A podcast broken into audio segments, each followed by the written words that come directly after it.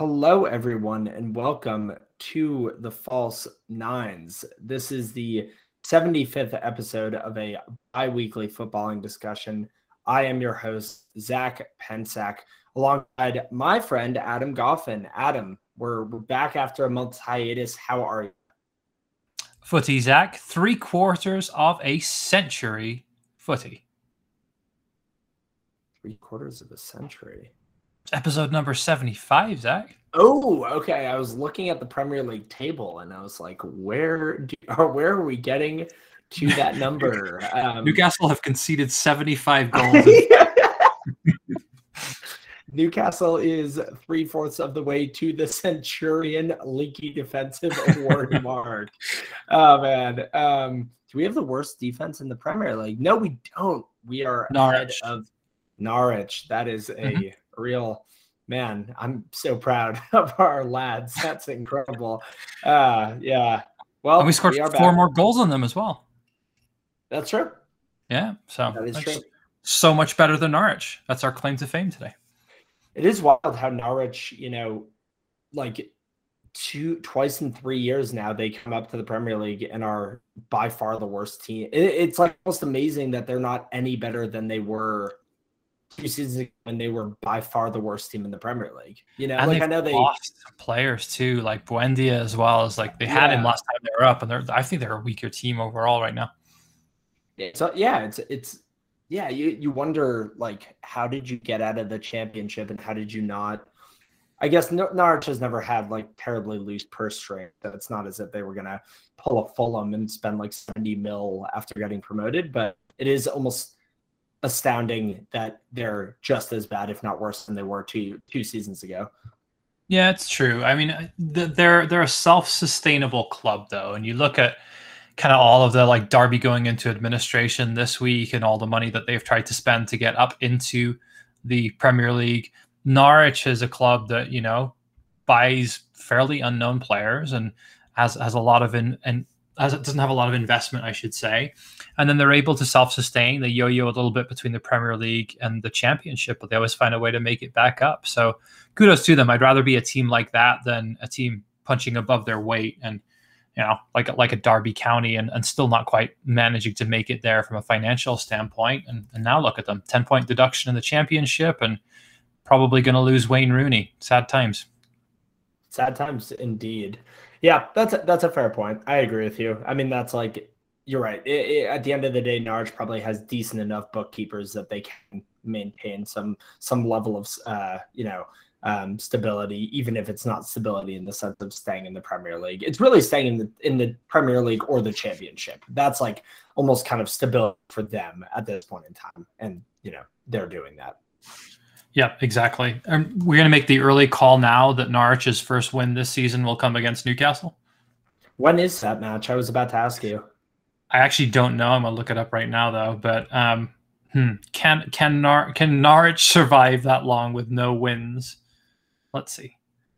I will look this up here. Say something profound while I look this up, Zach. Give me some time here. I mean, there's decent money on that happening. Newcastle gave Sheffield United their first win of the season last year. So there's a decent enough shot that we repeat that, you know, that kind of whatever you might call it, a bit of a demarcation of sorts.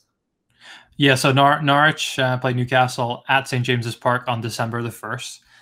The games they have between now and then are Everton, Burnley, Brighton, Chelsea, Leeds, Brentford, Southampton, and Wolves. There are so many winnable games in there for Norwich. The games that they could potentially break that duck, but just watch them not do it and win against us at St. James's Park on December 1st. Commandingly as well. Just as Sheffield United did. That was an easy win for Sheffield United in January. So yeah, we will see if we'll see if Newcastle can win a match before that. I don't know. Yikes. It's a tough one. All right. So let's get into it, Adam. We're 5 matches into the season. We are 75 episodes into the podcast.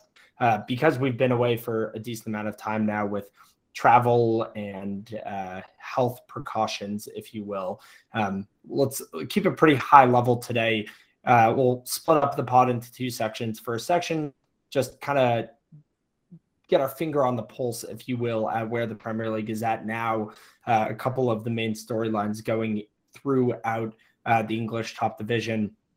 I'll take a break after that, and then look forward to match day 6 coming up this weekend. There are a handful of nice matches that are going to be on TV. So talk about those a little bit, talk about the matches that we're most excited for, and then, of course, end it with Armchair Pundits in 10 and 90. We'll keep it pretty bare today. We will try our best to go under an hour and probably fail, right, Zach? Yeah, we'll get it right over an hour. It'll be like 102 somehow.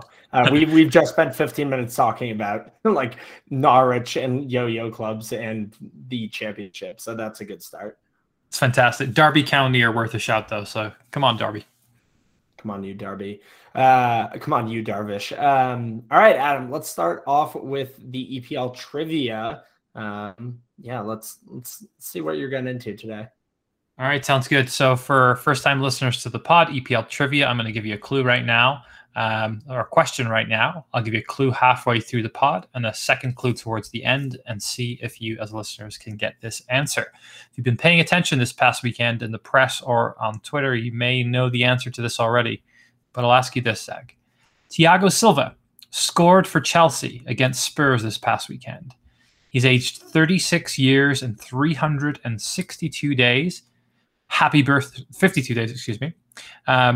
Making 362, excuse me. Today is his birthday anyway. He's turning 37 today. So in honor of Thiago Silva, I wanted to mention that he scored a goal on Sunday, and he is now the second oldest goal scorer in Chelsea's Premier League history. Who is the oldest goal scorer in Chelsea's Premier League history? Any immediate ideas there? Yeah, just a couple of notable players who have played long into their career at Chelsea. Maybe another center back. Is it John Terry? I'm not going to tell you right now. You got to hold out. You got to hold your thought, my friend. Right. Fair enough. Yeah. Well, you kind of asked me, so you led me on there a little bit. I'll give you a clue straight off the bat. It's not John Terry, so it's not John Terry. Okay, a little bit more thinking on that. All right, fair enough. Cool. Yeah, looking forward to trying to figure out what that is. I did not see anything on Twitter or social media about that, so that's a good question. All right. EPL talking points, Adam. I'll let you start here. Give me something about the Premier League so far this season that has been of interest to you. What do you want to hash out today? Well, since our last pod. The last pod came just before the end of the transfer window. And of course, one of the major stories of the end of the transfer window was the return of Cristiano Ronaldo to Manchester United. For a hot minute there, we thought he was going to go to the blue side of Manchester. That would have been quite interesting to see. I think that might be a little bit of animosity towards him from United fans if that happened. Irregardless, it didn't happen. He ended up going back to the red side of Manchester, where he, for the most part, started his career and really kind of his road to fame, if you will. He's back at Manchester United at Old Trafford. The question on everyone's minds is, does this signing of Cristiano Ronaldo at 36 years old, clearly one of the best players of all time, does it make Manchester United title contenders this season? Zach, I'd love to open the floor with that for you. Yeah, I mean, I think it very well does, not just with Ronaldo, but with Rafael Varane also coming over. And, you know, we talked about the transfer window. We talked about Jadon Sancho being the biggest name coming to Manchester United before Ronaldo made the move. Yeah, I think that, like, you know, getting a talismanic number 9 and a person who obviously has so much history for the club, and then also filling in some of the gaps that might have existed at center back with, you know, question marks raised in the past on Victor Lindelof and just kind of the makeshift defenders that have been putting around Harry Maguire for the better part of 2 seasons. I see. I see it being difficult to argue that Manchester United is not a legitimate title contender. There are still question marks in the midfield. I know very few people are still sold on Fred being a world-class midfielder, and he actually is getting quite a lot of time in this Manchester United side. But If it's working, it's working. Manchester United currently tied on 13 points with Liverpool and Chelsea for top of the table. And Manchester United, very directly due to the Ronaldo influence, you could say, have the most goals in the Premier League with 13 in 5 matches. So again, it's tough to take a stand and say, I don't think Manchester United are genuine title contenders when they've been performing like it throughout the first 5 matches of the season. Yeah, I think you brought up some great points there. You know, Ronaldo himself, 3 goals in 2 games in the Premier League since he's been back. I think they needed a touch of class. I'm not quite sure what I felt it was that they needed.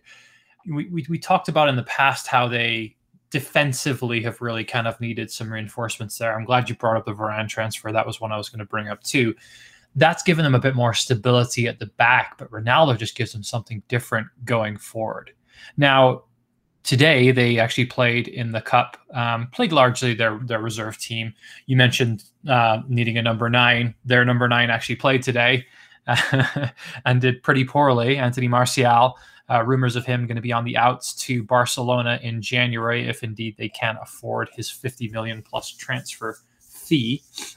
But I digress. Manchester United lost at home to West Ham today. So they also had a game in the Champions League that they lost 2-1 at Young Boys last week. So it's not like they're invincible in any way, but I just think that Ronaldo gives them that opportunity to compete and to win potentially every game that they play, and especially in the league, especially playing against these other English teams, just who are in awe of this player who's coming into the league.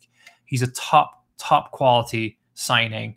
And I think one of the other questions I have for you, Zach, is where does this leave the likes of Edson Cavani, who signed a new contract, right? He already had the shirt number taken off of him and given to Cristiano Ronaldo when he signed.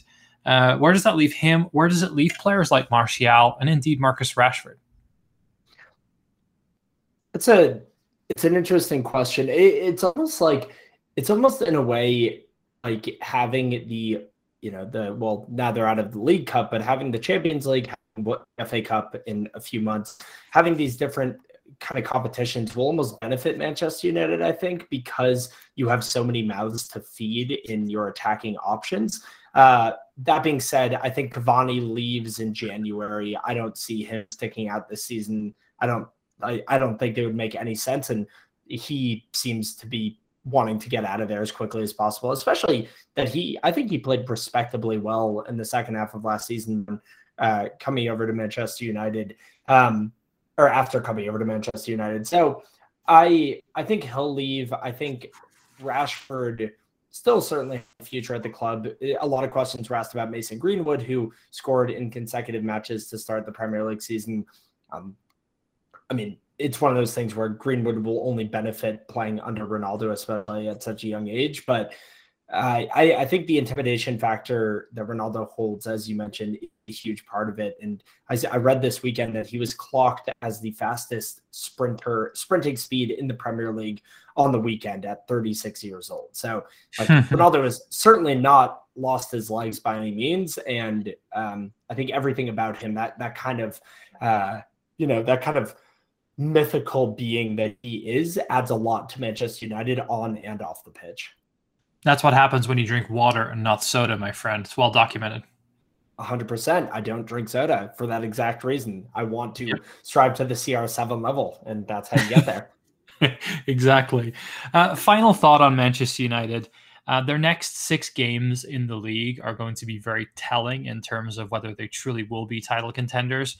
Check out this for a run of fixtures. Villa at home, Everton at home, Leicester away, Liverpool at home, Spurs away, and Manchester City at home in the Manchester Derby.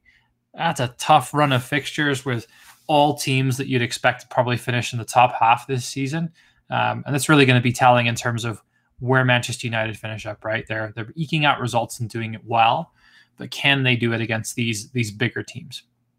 Definitely. That also progressively, that run of fixtures gets progressively more difficult as well, which I think will you know, if there are injuries, will hurt them. Although you could make an argument that if there aren't injuries and they continue to gel together more and more, will actually almost benefit Manchester United. But it will be telling come whenever that ends, December or so, if they are going to be, you know, these legitimate forces at the top of the table, which I think they will be. Yeah, absolutely. I'd say it's interesting you should say that. The easiest team on paper right now, based on league position in that group of six, is Leicester City in 12th. Mm-hmm. Yeah, Leicester is off to a very, very disappointing start to the season. They've looked completely out of sorts. Okay, well, do you want me to toss out a point here? Do you want to flip flop, or do you want to go with your second big talking point for the first 5 weeks? You pick one of yours. Let's see what you got. All right, cool. Let's see here. One thing I wanted to bring up on the podcast today is another team that has been off to a really, really impressive start to the season, and actually lying just 1 point and one place in the table behind Manchester United. And that is Brighton Football Club, which I think not a lot of people would have particularly expected Brighton to be in a quote-unquote Champions League place 5 weeks into this season. I don't think you predicted it. You said they were going to be good, but you did not say that Brighton. Adam just pointed at himself and nodded. There was no way that you said they would be in fourth come 5 matches into the season. I'll be honest. I'm looking at my table predictor. I have them in 14th this season. So okay, there you go. So Brighton and BHA, Brighton and Hove Albion sitting in fourth right now. It seems like everything's kind of going right for them at the moment. They had a nice, tidy 2-1 victory over Leicester City on the weekend. Neal Maupay scoring the first, and actually Danny Welbeck scoring the winner in that match, which was pretty exciting to see. I know we've sung the praises of Graham Potter and the project Brighton for a while, but I want to get a little bit deeper than just, you know, clapping and nodding our heads and ask Adam, like, what exactly is it going right for Brighton 5 matches into the season?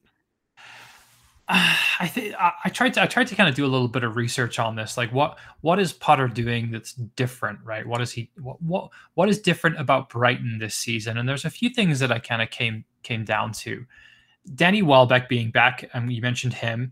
I think when he is healthy, he is probably a top 10, top 15 striker in the league. In my opinion, I think he's a top class striker on his day. So having him fit and playing well, I think, is a huge contributing factor there. Neal Maupay is scoring goals. 3 on the season in the Premier League right now, and I think he's continuing to get better and better. What was interesting to me is an area where I thought that they were really weak last season was defensively, and they've conceded 4 goals in 5 games this year. And I thought to myself, did Brighton bring in defensive recruitments during the summer? No, they did not. They didn't bring in anybody. They have the exact same typically back 4 and then goalkeeper that they had last year. And I think part of it is just them starting to really know each other and trust each other on the defensive side. One other thing that I thought was really interesting was I started to look at the formations that Potter was playing. Like, is he playing a super defensive formation? Is he playing a lot more attacking? And here are the 5 formations that he's played so far this season in the Premier League. He's played a 4-1-4-1, a 3-4-2-1, a 4-4-1-1, a 3-4-1-2, and a 3-4-2-1. So only one time has he duplicated a formation. What that's telling me is that Graham Potter is an astute manager who is playing not only to his team's strengths, but he's also basing his tactics on the opponent that he is playing. Oh my Lord, could you imagine if we had a manager that could do that at Newcastle, right? Just, it lets me know that this guy knows what he's doing. He has a clear vision and project that he's trying to enable, and it's not going to go right all the time, right? They don't have the level of investment or the level of player that a lot of the other big teams do. But by God, this is a team that's going to be right around the middle of the league most seasons, and you'll probably see year-over-year improvement from them on a regular basis if they can keep Graham Potter at the club. Yeah, I think those are all really good points. And I mean, doubling down on what you said about a lack of defensive reinforcements, like Brighton lost Ben White in the summer. In a lot of ways, you could claim that Brighton, I think you would claim that Brighton was weakened on the defensive side of the ball in this transfer window. And again, you're right. It gives credit to Potter, gives credit to way in which they are setting up week after week, playing to the specific weaknesses and advantages or strengths of their opposition. And looking at their fixtures so far, you know, Brighton has not had a particularly difficult run of fixtures. Their only loss coming to Everton, victories against Burnley, Watford, and Brentford, and then finally that win against Leicester. But it's one of those things where winning the games that you have to win and doing it in a way that you're able to, you know, limit the damage concession and get the goals that you need. It'll be interesting. I mean, looking at Brighton's schedule going forward, and there's not really a run of fixtures kind of like Manchester United that we just spoke about that looks particularly daunting. You know, the fixtures against the quote-unquote big clubs, City, Liverpool, those are back-to-back, but then they get Newcastle, they get Villa, they get Norwich around those two, and a bit of a wait. Fixture against Tottenham, broken up by Wolves and Southampton. Fixture Man United, broken up by Brentford, Chelsea, Palace. So what I'm saying here is there is a kind of a nice variety and not that nightmarish run of fixtures. And I think that gives reason to think that they might be able to withstand any challenges and stay at this like nice level part of the table. Yeah, no, some good points there too. One last point I want to make on Brighton is I think the heart and soul of that club for me is Lewis Dunk at the center of defense. He's the club captain. He, in my eyes, just like Potter, I think is largely underappreciated. I think Lewis Dunk is one of the more underappreciated players in the Premier League, just with what he brings to the team. And for me, he epitomizes what Potter is all about: grit, determination, savvy, and just putting yourself on the line for your team. And I love that about him. I think he's a top-class player. He's always one of the first players I pick up in my fantasy football team. Shout out to my fantasy football team. It's doing terrible this year. Lewis Dunk, for me, underappreciated player for the week. Yeah, I like that. I like that a lot. And regardless of what formation they are playing, they're always, you know, two, if not three center backs. So Lewis Dunk is the perfect player to have a bigger, more physical center back, and will always kind of fit the role that you need him to. So I do agree with you. He is a very instrumental part of the success the team has. Yep. Fantastic. All right. Well, let's go on to my second question then, Zach. Let's go from the top half of the league to the bottom half of the league. How concerned are we about Newcastle's start to the season? And do you think that they will get relegated to the Championship again next summer? Yeah. I think it is it's a pretty dire situation, right? You know, anybody watching Newcastle for 90 minutes, or if you can last that long, will be able to immediately tell that there's no sort of semblance of the organization and the kind of meticulous planning that you would see at a club like Brighton. Week after week, Newcastle is putting out the same lineup, the same formation, whether it's a 4-5-1 that kind of molds into, as you could say, a 5-4-2 or 5-3-2 at times. Very defensive, very much just give the ball to Alan St. Maximin and hope that he can keep us in the game, which he was able to do against Leeds. St. Maximin scoring an unbelievable goal and almost getting a second in the last 10 minutes of the match. But I think it's just a ticking time bomb at Newcastle right now, right? Like St. Maximin missed about 5 weeks of the season between February and March last season, and that was when Newcastle really looked like we were going to slip into it. And I'm just like, if anything happens to St. Maximin, if anything happens to, you know, Miggy Almiron, who looked good against Leeds, I just don't see there being any sort of plan B. And I think Newcastle has been found out enough. They're an easy enough to play at this point in time that I don't see there being three teams that are worse than Newcastle right now in the Premier League.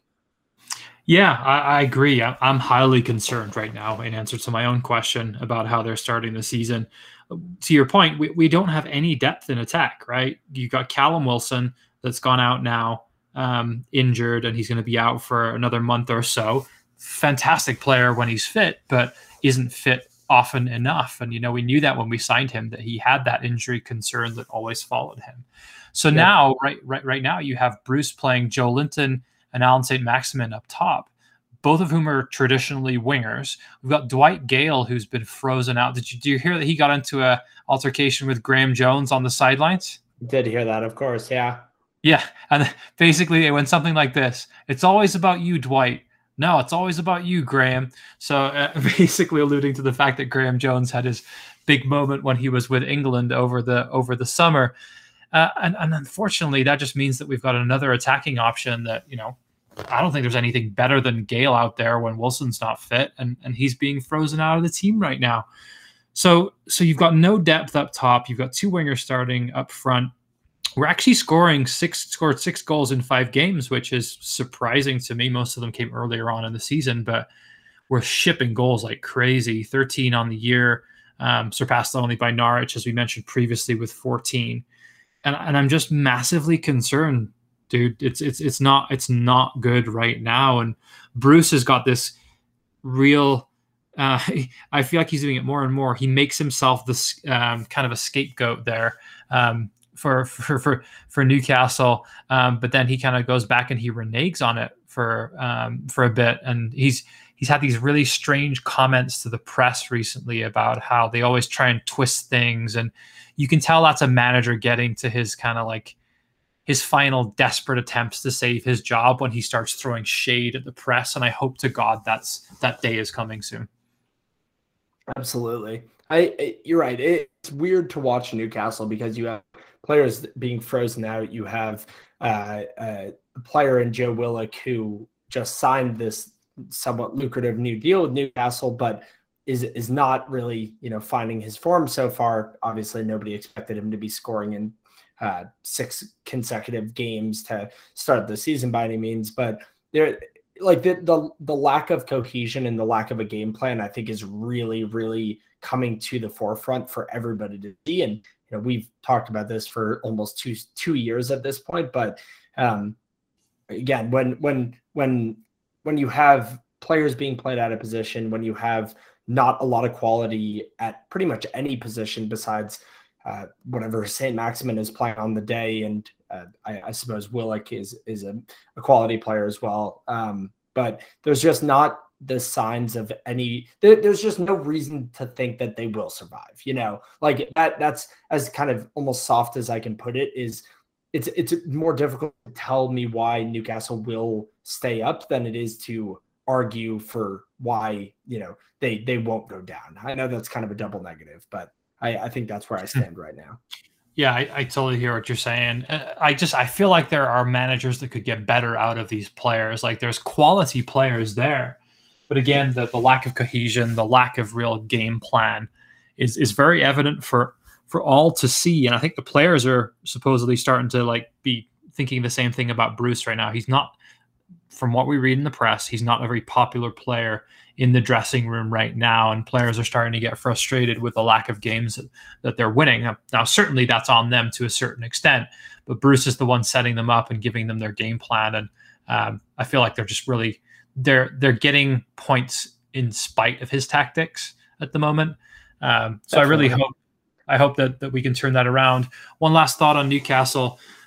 Steve Cooper of Swansea, who left Swansea in the summer, was seen in the stadium recently watching a game and taking that in. So potentially next Newcastle manager, I'd love that.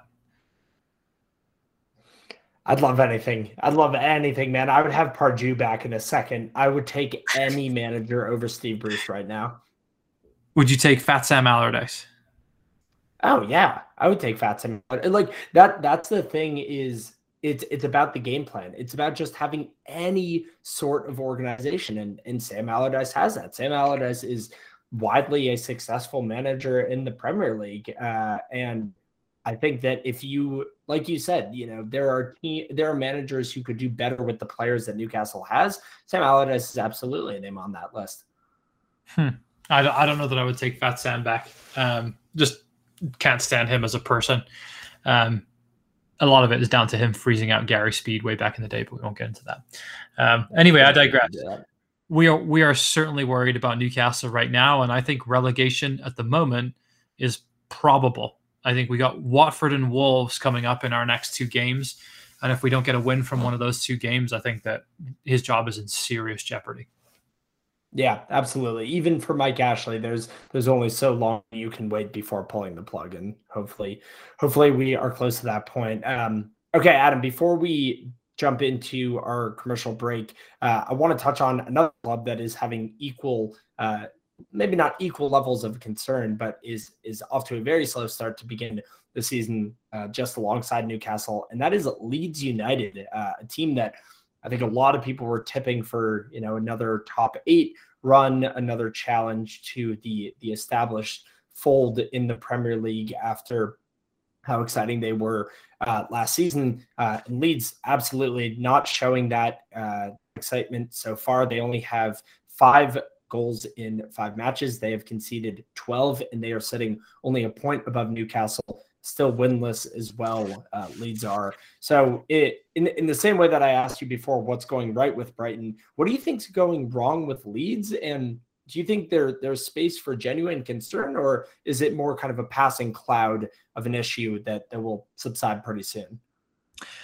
It's a good question. I would ask you this in return. What constitutes concern for Leeds? Are you kind of hinting at a relegation battle here? Is that what you're... No, I wouldn't go that far. I would just say, like, Leeds was a top half club last season, and they have started very, not only, you know, with only 3 points in 5 matches, but they've been playing poorly. Like I said, no wins. You have a draw against Everton, draw against Newcastle, draw against Burnley. Say Everton, let's say those two sides were probably tipped to be pretty close to each other in the table before the season began, but Newcastle and Burnley are two teams that you'd be expecting Leeds to comfortably defeat going into this season, including their cup matches. They've played 7 games. They only scored multiple goals in one of those matches, a 3-0 victory over Alexandria in the League Cup, so a lower league side. And it just doesn't look like they have that offense kind of juggernaut cohesion that they had last season. So I personally think there is room for concern. I don't think it's really ever too early to be worried, but no, I don't think they're going to be in a relegation battle come springtime. Yeah, I think, okay, got it. So thanks for clarifying. I think you're right. There's definitely concern there because I think they're underperforming in relation to where they were last season. But remember, this is a team that took 20 years to get back up into the Premier League after they were down in the Championship. And you see this from a lot of clubs. Like, look at Brentford right now. Brentford, another team we could easily have talked about today, performing really well, up in the top half of the table, scoring goals for fun, defending really, really well. Different type of club and how it's run and how they play to Leeds, certainly. But, you know, that they could have that sophomore slump, if you will. Does that mean they're going to go down? I don't think so. I think there's enough quality in that team. What is evident for me, though, is Bielsa has not figured out the defensive problem. We talked about it ad nauseum last season about how that was something that they absolutely needed to figure out, and they needed defensive reinforcements to come in the summer. They have a top keeper in Meslier. I really, really like their goalkeeper. I think he's a great, great keeper and great prospect. But I don't think that they figured out the defensive side of their game yet. And 12 goals in 5 games is testament to that. What they need to do is they need to kind of just adjust those defensive tactics, and they need a little bit more quality in there, to be honest. That's the way I feel about it right now. And then looking at kind of their attacking side of their game, that was something that was fairly free-flowing last season. I think they scored over 50, 55 goals in the league last season. So they never had a problem scoring goals. And I think where they've probably had a little bit of opportunity and missed out this summer is they needed somebody else to complement Patrick Bamford up top. They bought Rodrigo. They have Tyler Roberts in there. Both of those players are not Premier League quality players. I know Rodrigo has a lot of experience playing in European football, but the way he's playing, the system they're playing, the way he's set up, that he's not a Bielsa player for me. I think that was a mistake to bring him in. A friend of mine, Brian's a big Leeds fan, who I was talking to about Leeds the other day, cannot stand Rodrigo, just thinks he's a waste of a place on the team sheet, and just doesn't really kind of bring out the best in the players around him. And I worry about Bamford. Like, they're an injury away from being, you know, Wolves last season, basically. That's the way I feel about Leeds right now. Definitely. I think the Wolves comp is perfect. It's a striker that, you know, has gotten them to the place that they're at, and a lot of exciting kind of flair foreign players at Leeds. And you're right. Like sometimes it just, against Newcastle, they scored fairly early on what was a pretty beautiful piece of play. And you just expected them to kind of continue to boss that match, and they really didn't. And there are questions on, like, where is that kind of level of ruthlessness, and where is that level of what we saw last year in a team that is going to score more goals than you and doesn't care how many they concede. That we're not seeing that in Leeds right now. And yeah, I think for me, that's where the concern would come from, is not the results necessarily, but stylistically, it's just not looking like it was in what was an immensely successful year last year. Yeah, exactly. They've definitely regressed, because they had a great attack and a poor defense last season, and now they have an average attack and they still have a poor defense. So they got to figure it out. I think they will. I think they may even squeak into the top 10 again. I did ask my friend Brian what are his realistic expectations for Leeds. He said he's hopeful for somewhere between 12th and 15th, and he thinks realistically anywhere between 15th and 18th. I thought that was quite interesting, coming directly from a Leeds fan. You know, yeah. I guess tempering your expectations is a smart thing to do when you haven't been in the Premier League for 20 years. So that's fair. Yep, absolutely. Really, you want to stay in it and continue to build, and hopefully Leeds will do that. I like that. I like that club. Yeah, no problem with the lads who play at Ellen Road. Okay, cool. Adam, first clue for the EPL trivia. It's not John Terry. We know this now. Let's try to get us closer to who it might be.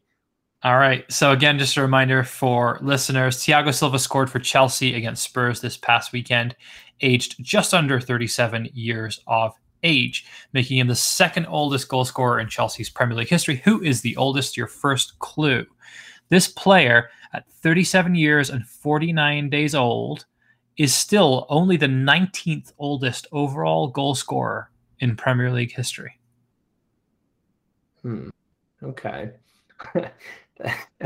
I like that. I like that. That doesn't really lead me any closer to the answer, but that is interesting. The problem I had here is you already know it's a Chelsea player. You already know it's in the Premier League era. So I didn't want to give too much away here on the first clue. Okay. Yeah, that's fair. All right. I like that. We'll have to think of this one during the commercial break. But yeah, we will be back in just a quick minute. We will then dive into what we're looking at for match week 6 coming up this weekend. All right, we are back from our commercial break, looking at match week 6. Some goodies coming up this weekend, Adam. Goodies, and we're starting early Saturday morning for the first goodie. Repeat of the Champions League final. It's Chelsea. It's Manchester City. It's going to be a cracker. It is. First place, 5th, and as you mentioned, a rematch of last season's Champions League final. Revenge will be on the mind of the citizens going to Stamford Bridge. Chelsea, of course, playing lights out right now so far this season. Just super, super impressive. Undefeated in the league. Manchester City cannot boast the same thing, dropping points against Southampton this past week and obviously having lost a game previously too. So I think this one will be a really intriguing one. What do you think? If you had to predict a score line here, what does your gut tell you for Chelsea Man City this weekend? I'm feeling ones on this one, Adam. I'm feeling a scrappy and kind of a careful match. I think for Thomas Tuchel, you have that 3-point cushion over City, and although it's early, I think that 3-point cushion means a lot to him. And if you can keep that space where it is, I would look at it as not a victory, obviously, but a pretty successful match for Chelsea. And equally, I think with Romelu Lukaku in Chelsea, obviously is boasting a pretty frightening offensive front. And I think Pep Guardiola will kind of almost like take the same approach of really, you know, playing for that draw, but in a way of, okay, if we can get, you know, if we can get a point against Chelsea, we can then continue to build and hopefully, you know, be on a winning run of fixtures. So I don't know. Yeah, I don't see a lot of goals in this one. No, I agree. I mean, Chelsea historically have been pretty tight defensively as well, and Manchester City are starting to trend that way too. I am, though, going to go for a 2-1 Chelsea victory in this one. I do think Chelsea just edges it. I feel like they have Manchester City's number right now, especially Tuchel does. And I think that they just squeak out a win, especially having home field advantage in this one. Yeah, I could very well see it happening. The two best defenses in the Premier League alongside Liverpool, but three goals would be pretty exciting. I think if you're trying to bet the over on 2.5 goals, you'd probably get pretty good odds on it. Yeah, that's a good point. All right, my second game for the weekend that I'm excited about is Brentford versus Liverpool. For me, this is Brentford's chance to prove, are they the real deal? They've beaten Arsenal and Wolves so far this season to, you know, middle of the table teams based on recent performances. And I'm curious if they can add Liverpool to that list as well. What are your thoughts? That would be pretty remarkable. Liverpool is playing some phenomenal football at the moment and kind of seem to be back to their best, with their only points dropped against Chelsea, and Chelsea's only points dropped against Liverpool as well. I mean, it would be, again, wildly impressive if Brentford could even get a point from this match. The match is in Liverpool, if I'm not mistaken. No, it's in Brentford. So yeah, that'll be a cracker at the Brentford Community Stadium. I like that name for a stadium. But yeah, I mean, we'll see. Ivan Toney, goal and assist in their last game on the weekend, was playing phenomenal football, and it'd be awesome to see him go up against VVD on the weekend. I know that's going to be a huge challenge for him. If you had to put money on it right now, who scores more goals in this game, Ivan Toney or any one of Liverpool's front three? If I had to put money on it, I'd say Mo Salah. Mo Salah is probably the best scorer in the Premier League at this exact moment in time. So I don't know why you would ever bet against Mo Salah. He's an average to poor player, Mo Salah. That's I don't appreciate that level of sarcasm. Mo Salah is. But actually, I heard a fact on the weekend that Mo Salah is the. Let me see if I have this right, if my memory serves me correctly. Mo Salah, I believe, is the second African-born player after Didier Drogba to score 100 Premier League goals, and he did it in what I think was 60 less matches. Wow, that's a great stat. Like, he's top class, obviously. I'm being facetious before. Yeah. Great player, but that's an incredible stat. Yeah, insane. In like 60 less games than Didier Drogba, and he hit the mark. I mean, Mo Salah has not scored under 20 goals in any season he's played in the Premier League. It's remarkable. Yeah, wow, that's pretty incredible to keep up that consistent form. Do you think he's got one big move left in his career, or do you think he rounds it out at Liverpool? Well, there were all those rumors last season, right, that he was trying to.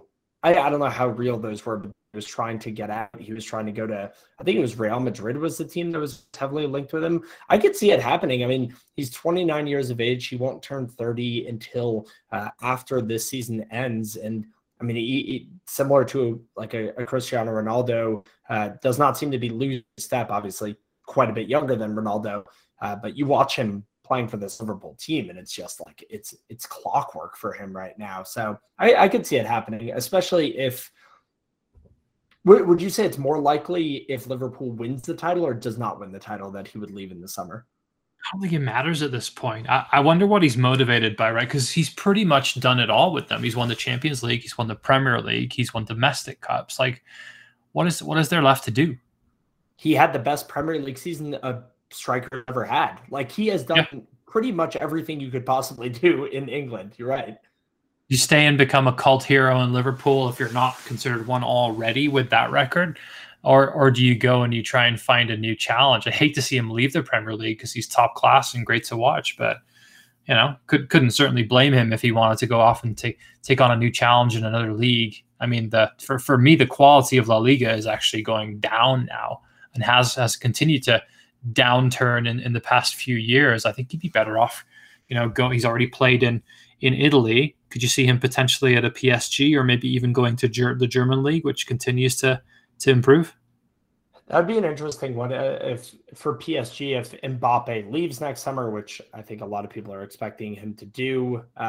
Like, does Salah come in as the replacement winger, and then you have a front three of Salah, Messi, and Neymar, which, yeah, I mean, that would be interesting.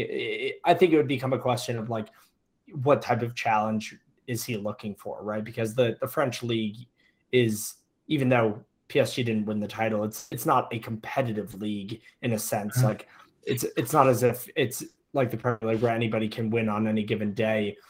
Germany, the same way. Bayern Munich owns that league. As wonderful as there are other teams, like nobody touches Bayern Munich. But yeah, I don't know. It would be interesting to see where he would move. I would think Spain, but I think you're making a good point. Like, Barcelona is a team completely in flux right now, and Real Madrid is kind of rebuilding as well. Yep, exactly. All right, so a little bit of a tangent there, but cool to talk about Mo Salah. We haven't chatted about him for some time. What are your two games that you're looking forward to this weekend, Zach? Yeah, so first one falls in between of the two Saturday matches that you mentioned, Leeds and West Ham, which for Mountain Time listeners, which Adam and I are Saturday morning at 8 a.m. I think this is an interesting one. West Ham has really improved me so far this season. They lost that heartbreaker against Manchester United on the weekend in really, really tough fashion, giving up a goal to West Ham legend Jesse Lingard before Mark Noble coming on and missing the decisive penalty. But then getting that win over Manchester United in the Cup, I think West Ham is going from strength to strength. I think that Kurt Zouma was a fantastic signing for them at the end of the transfer window. And as we just talked about, Leeds needs to kind of start picking it up. And this is not going to be an easy match in which that could happen. But this is a game I could definitely see goals in, Adam, is Leeds against West Ham. Yeah, should be a fun one to watch. And shout out to Mikel Antonio as well, who continues to do it for West Ham. Just a great striker, and who's now got, I think, over 50 goals for West Ham. So top notch for him. And what's your last one for the weekend? It has to be the North London Derby, right? Sunday morning, it's going to be a fun one to watch. I mean, it's one of those matches where, regardless of where the teams are in the table, watching a derby of sorts is always, it's always an entertaining fixture to have on hand. So yeah, I'm excited to watch that one. Tottenham, Arsenal, two mid-table sides at the moment. Two teams kind of trending in opposite directions as well. Tottenham having lost their last two, Arsenal having done the opposite, winning their last two matches. So yeah, I think that should be a good one. Yeah, it should be. Actually, a friend of mine, Abakar, who's an Arsenal fan, sent me a meme the other day, and these are facts. There was a point during the season where Spurs had won every game and Arsenal had lost every game, where Spurs had not conceded a goal and Arsenal had not scored a goal, and Spurs were top of the league and Arsenal were bottom. So crazy to think about that was a statistic those were statistics that were true at some point this season. And to your point, it's kind of reverted a little bit, right? They've had a couple injury problems at Spurs. We've seen them have a little bit of a dip in form. Chelsea beat them comfortably this past weekend.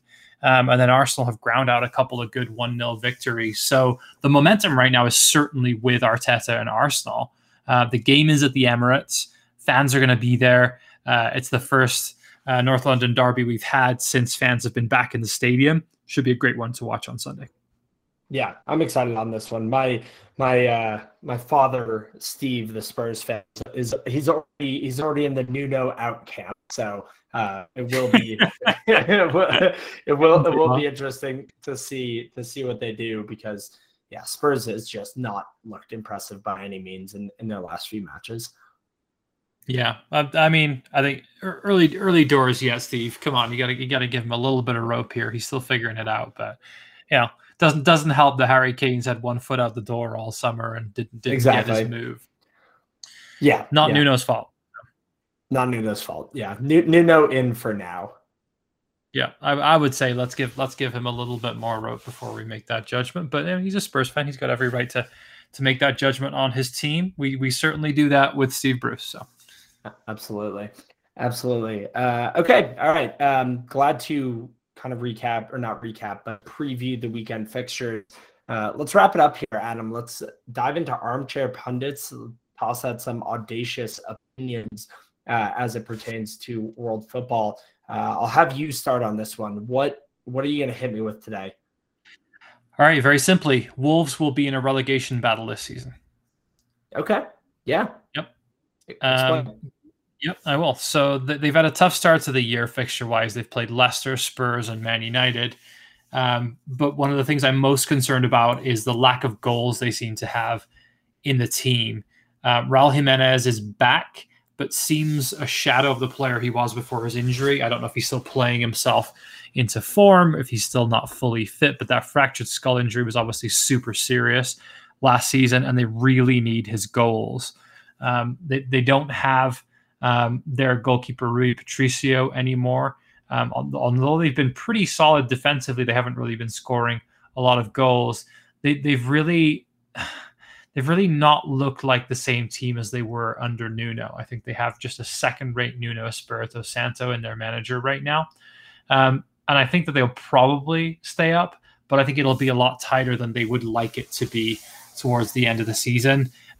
Rumors of Adama Traore may be leaving in January, and I think he's their best player right now. So they really need to make sure they hang on to him if they want a chance of staying in the Premier League this year. Definitely, definitely. I mean... yeah, Wolves' last match, a 2-0 loss against Brentford, with Brentford having gotten a red card in the 64th minute, and Wolves unable to get anything from that match. Like, that is a damning, damning thing to see on the results list. So I agree. I think that is a really like a big thing to keep your eye on this season, is if they can get those goals. And yeah, I mean, hopefully they're not this kind of like one trick pony in terms of, you know, a team that was at 3 seasons ago was essentially what Leeds was last year, right? But yeah, I don't know. I don't know what the solution is either at Wolves. You've sold Diogo Jota, who is now looking like he was probably the best player on that team at the moment, and haven't really done too much to kind of like backfill effectively. So I think there is room for concern, without a doubt. Yep, agree. All right, what do you got for me, sir? Yeah, so going to the other side of the table in the Premier League, I think that, I can't believe I'm saying this, Adam, but I think that Everton could actually be somewhat for real this season. Like, I don't think they're going to be a top 4 side. I don't think they're going to be a top 5 side, but I think that Rafa Benitez, you know, makes them not a better club than they were under Carlo Ancelotti, but stabilizes that club. He brought in Solomon Rondon, who is a favorite to both you and I. And looking at Everton's, you know, results so far, they haven't had the hardest schedule. They did lose 3-0 to Villa on the last weekend, but victories against Burnley, victories against Brighton, who, as we said before, have been playing quite well. Everton has scored multiple goals in all of their matches except for that loss against Villa. So the goals are there. The defense is, you know, is playing well enough, it seems. And I don't know. I think that this could be the year that kind of everything fits together for Everton to really be competing for potentially a cup, or a, you know, one of those fringe spots in Europe that might be given to them through, you know, I don't know, if Liverpool wins the FA Cup, and then obviously we'll give on the Europa League spot. So something like that. Interesting. Yeah. You mentioned the loss to Villa, and that was marked by the fact that Dominic Calvert-Lewin wasn't playing in that game, was injured for that game. So I think that a lot of their success this season will hinge especially on his shoulders, on Calvert-Lewin staying fit and scoring goals, as I think it did, to be fair, last season. I don't know that I agree with you. I think he's got a large mountain to climb there, and I don't think he really invested a ton in the summer. I'm surprised at how little he did, bringing in ex-Toon players in Andros Townsend and in Solomon Rondon, as you mentioned. I'm going to have to disagree with you on that one. I think Everton are going to be a mid-table team this season. Okay. That's fair. Yeah, I mean, you're right. It is relying on a couple of players, essentially like in their ceiling, right? Like Townsend scored that worldie a couple of weeks ago, and that's like the best possible thing that you can expect out of him. Rondon, who knows what type of return you'll get there. But yeah, I don't know. I see them making improvements, right? Like it was only a couple of years ago that they spent, what was it, 35 million on Alex Iwobi, and that was, you know, a terrible decision. So I think that like cooler heads are possibly in place. Rafa is always, you know, somebody who is going to be smart with whatever hand he has in the allocation of funds. But yeah, I could very well see you being right and they end up in 11th or 8th to 11th. But I see this being maybe the opportunity for Everton to kind of like try to push the envelope a little bit. Yep, that's fair. And you know, it's not a bad situation when you're going from Carlo Ancelotti to Rafael Benitez, right? To world-class managers. So they've certainly had some great coaches and have a great coach right now. I think it just depends on the backing he gets in January. Yeah, that is fair. That is fair. Cool. Yeah. All right. 10 and 90, sir. Do you want to go first or second this week? I don't have any particular preference. I'll go first unless you have a desire to do so. Go for it. What do you got? All right. So last Friday evening, I'm sitting on the couch with my lovely girlfriend, Devin, and we realized that the latest episode of critically acclaimed television show, Ted Lasso, has just been dropped. Fast forward about 5 days now, Ted Lasso has won every award under the sun at the Emmys. Rightly so. It's a fantastic program if any of you listeners have not watched it. But in the last episode of Ted Lasso, I'm not going to give away too much. What I will say is there is a frequent kind of recurring cameo appearance, if you will, by one of the most famous and successful players in truly just English football history, and that is Mr. Gary Lineker. So, Adam, we will be doing a Gary Lineker-themed trivia section today. I think, actually, wasn't he guest starring on that alongside Thierry Henry? I thought that's the way you were going to go with that, then. He was guest starring alongside Thierry Henry, but Thierry Henry is not the subject of the 10 and 90 this week. I am caught up on Ted Lasso, by the way, so we should catch up on that offline here. Nice. Okay, Adam. Well, let's dive into some questions about the career of Mr. Gary Lineker. Yeah. Okay, question number one, Adam. Gary Lineker is the only player to have been the top scorer in England with three different clubs. Which clubs were they? Well, Leicester is the first one.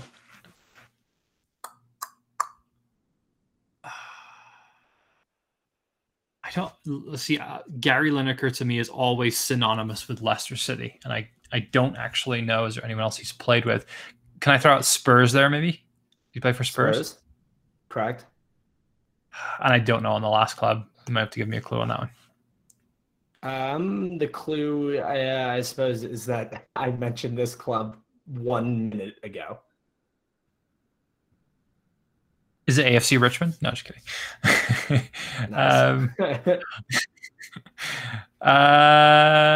You were talking about in the top half of the table, Everton. Did he play for them?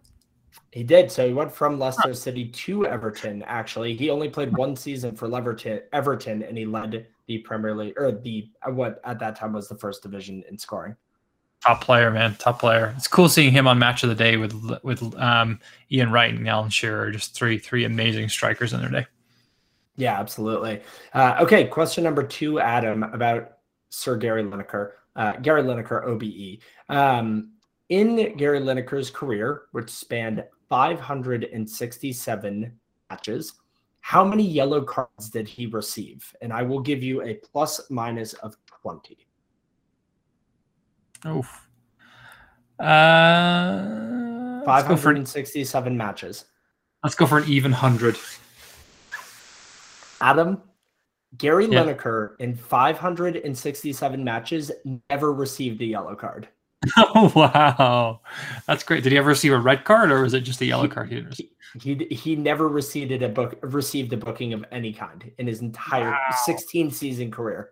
That's a great stat. Oh, I had no idea. Yeah. Wild. Wow. What a great guy. Yeah. All right. Adam, at the end of his career playing for England, how many goals short was Gary Lineker of Sir Bobby Charlton's England goal record? I'll give you plus or minus 3. Am I guessing the total number of goals he scored for England, or am I guessing how many short he was of the record here? How many short he was of Bobby Charlton's 48. He's pretty close. He's a pretty prolific England goal scorer. I'll say 8 short of it. Just outside the range. He was only 1 goal short of Bobby Charlton's record when he retired, and he was actually pulled from a match with about 25 minutes to go and stormed down the tunnel in his final match because he was so angry that he was not given that opportunity. Interestingly enough, earlier in that same tournament, he missed a penalty. So he would have tied the record. Yeah, he was still top class striker for England. I remember him back in the day. Yeah, I'm the second best striker that England has ever had, according to the statistics. Okay, question number 4, Adam. In 2002, Gary Lineker joined a consortium to help keep Leicester City out of arbitration and bankruptcy. How much of his own money did Lineker invest in 2002? 5 million British pounds. 5 million British pounds is correct. Lineker taking money out of his pocket, saying that it was not any sort of ego trip for himself. It was truly a charitable donation to the club that gave him a start and has been, his favorite club since the day he was born in Leicester. That was a complete wild guess, by the way, so I'm proud of myself there. There you go. I'm proud of you as well. All right, Adam. In 2002, Lineker had a cameo in what classic football film? 2002? That seems like the era of Green Street Hooligans. I'm going to go with that. Ooh, I like that guess. I believe Hooligans was a few years later, and the reason I say that is because, if I'm not mistaken, The Two Towers, the second Lord of the Rings movie, was being filmed in 2002, which Elijah Wood, star of both Green Street Hooligans and The Two Towers, he would have been in New Zealand. The movie is Bend It Like Beckham. Oh, yeah. Okay. Yep. Remember that one. Watched it once, and once was enough. Classic film. Classic footballing film. Well, that is your information on Gary Lineker. All right, thank you. I feel all the more knowledgeable now, and I do a lot of respect for him too. Just the fact that he quit his job at Match of the Day so that he could actually go and travel with his kids around Europe watching Leicester play. I think that's pretty cool. Yeah, it's pretty awesome. He seems like a top fella. I saw a meme the other day. Have you ever seen the picture of the African American guy who like taps his head like he's smart? Yes, like he's. That the classic meme that they've got there. Somebody captioned that and said, "Can't drop out of the Champions League places if you're never in them in the first place." I mean, that's true. That's a great call. Yep. So in 12th position in the league right now. So poor old Gary Lineker. As soon as he quits his job and starts watching Leicester full time, they go down the shitter. So not good. Not good. He needs to strap his boots back on. Perhaps. We'll get him in there and get one more goal for England so he can tie that record. Exactly. All right. My theme for this pod is actually related to my EPL trivia question. It's on Thiago Silva because I realized I don't know a lot about him and wanted to get smarter on him. Very good. All right. Question number 1. Thiago Silva grew up in the favelas, which is the poor part of Rio de Janeiro, alongside which former Chelsea and Arsenal Brazilian who now plays his trade for Flamengo in Brazil, and is Thiago Silva's best friend? That would be Willian. Incorrect. That would be David Luiz. He had a 50-50 chance. I did have a 50-50 shot. It was David Luiz. Yeah, there's apparently they're like super good friends, like often pictured together. They're both into their cars. So I thought it was really interesting. Okay. Who was the first club that Thiago Silva signed for outside of Brazil when he left Brazil at the age of 19? At 19.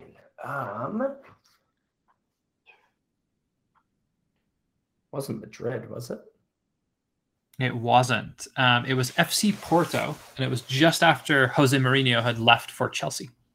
Oh, okay. That's interesting. Portuguese to Portuguese. Yep, exactly. I thought you might get the Portuguese connection there, but yeah, FC Porto was his club. All right, question number 3. After a serious battle against tuberculosis in 2005, which family member talked Thiago Silva out of full-on retirement, which he'd almost certainly made his mind up on until speaking with this person? What family member? Exactly. Do I need to know the name or just the relation to him? The relation. I think it was his wife. It was his beautiful wife, Isabel Silva. Yes, they've been childhood sweethearts, and she talked him out of retirement. Imagine if he'd left football in 2005 and we weren't graced with his presence for the last 16 years. He's been a top-class player. All right, question number 4. What nickname was given to Thiago Silva from his playing days in Brazil that he has retained to this day?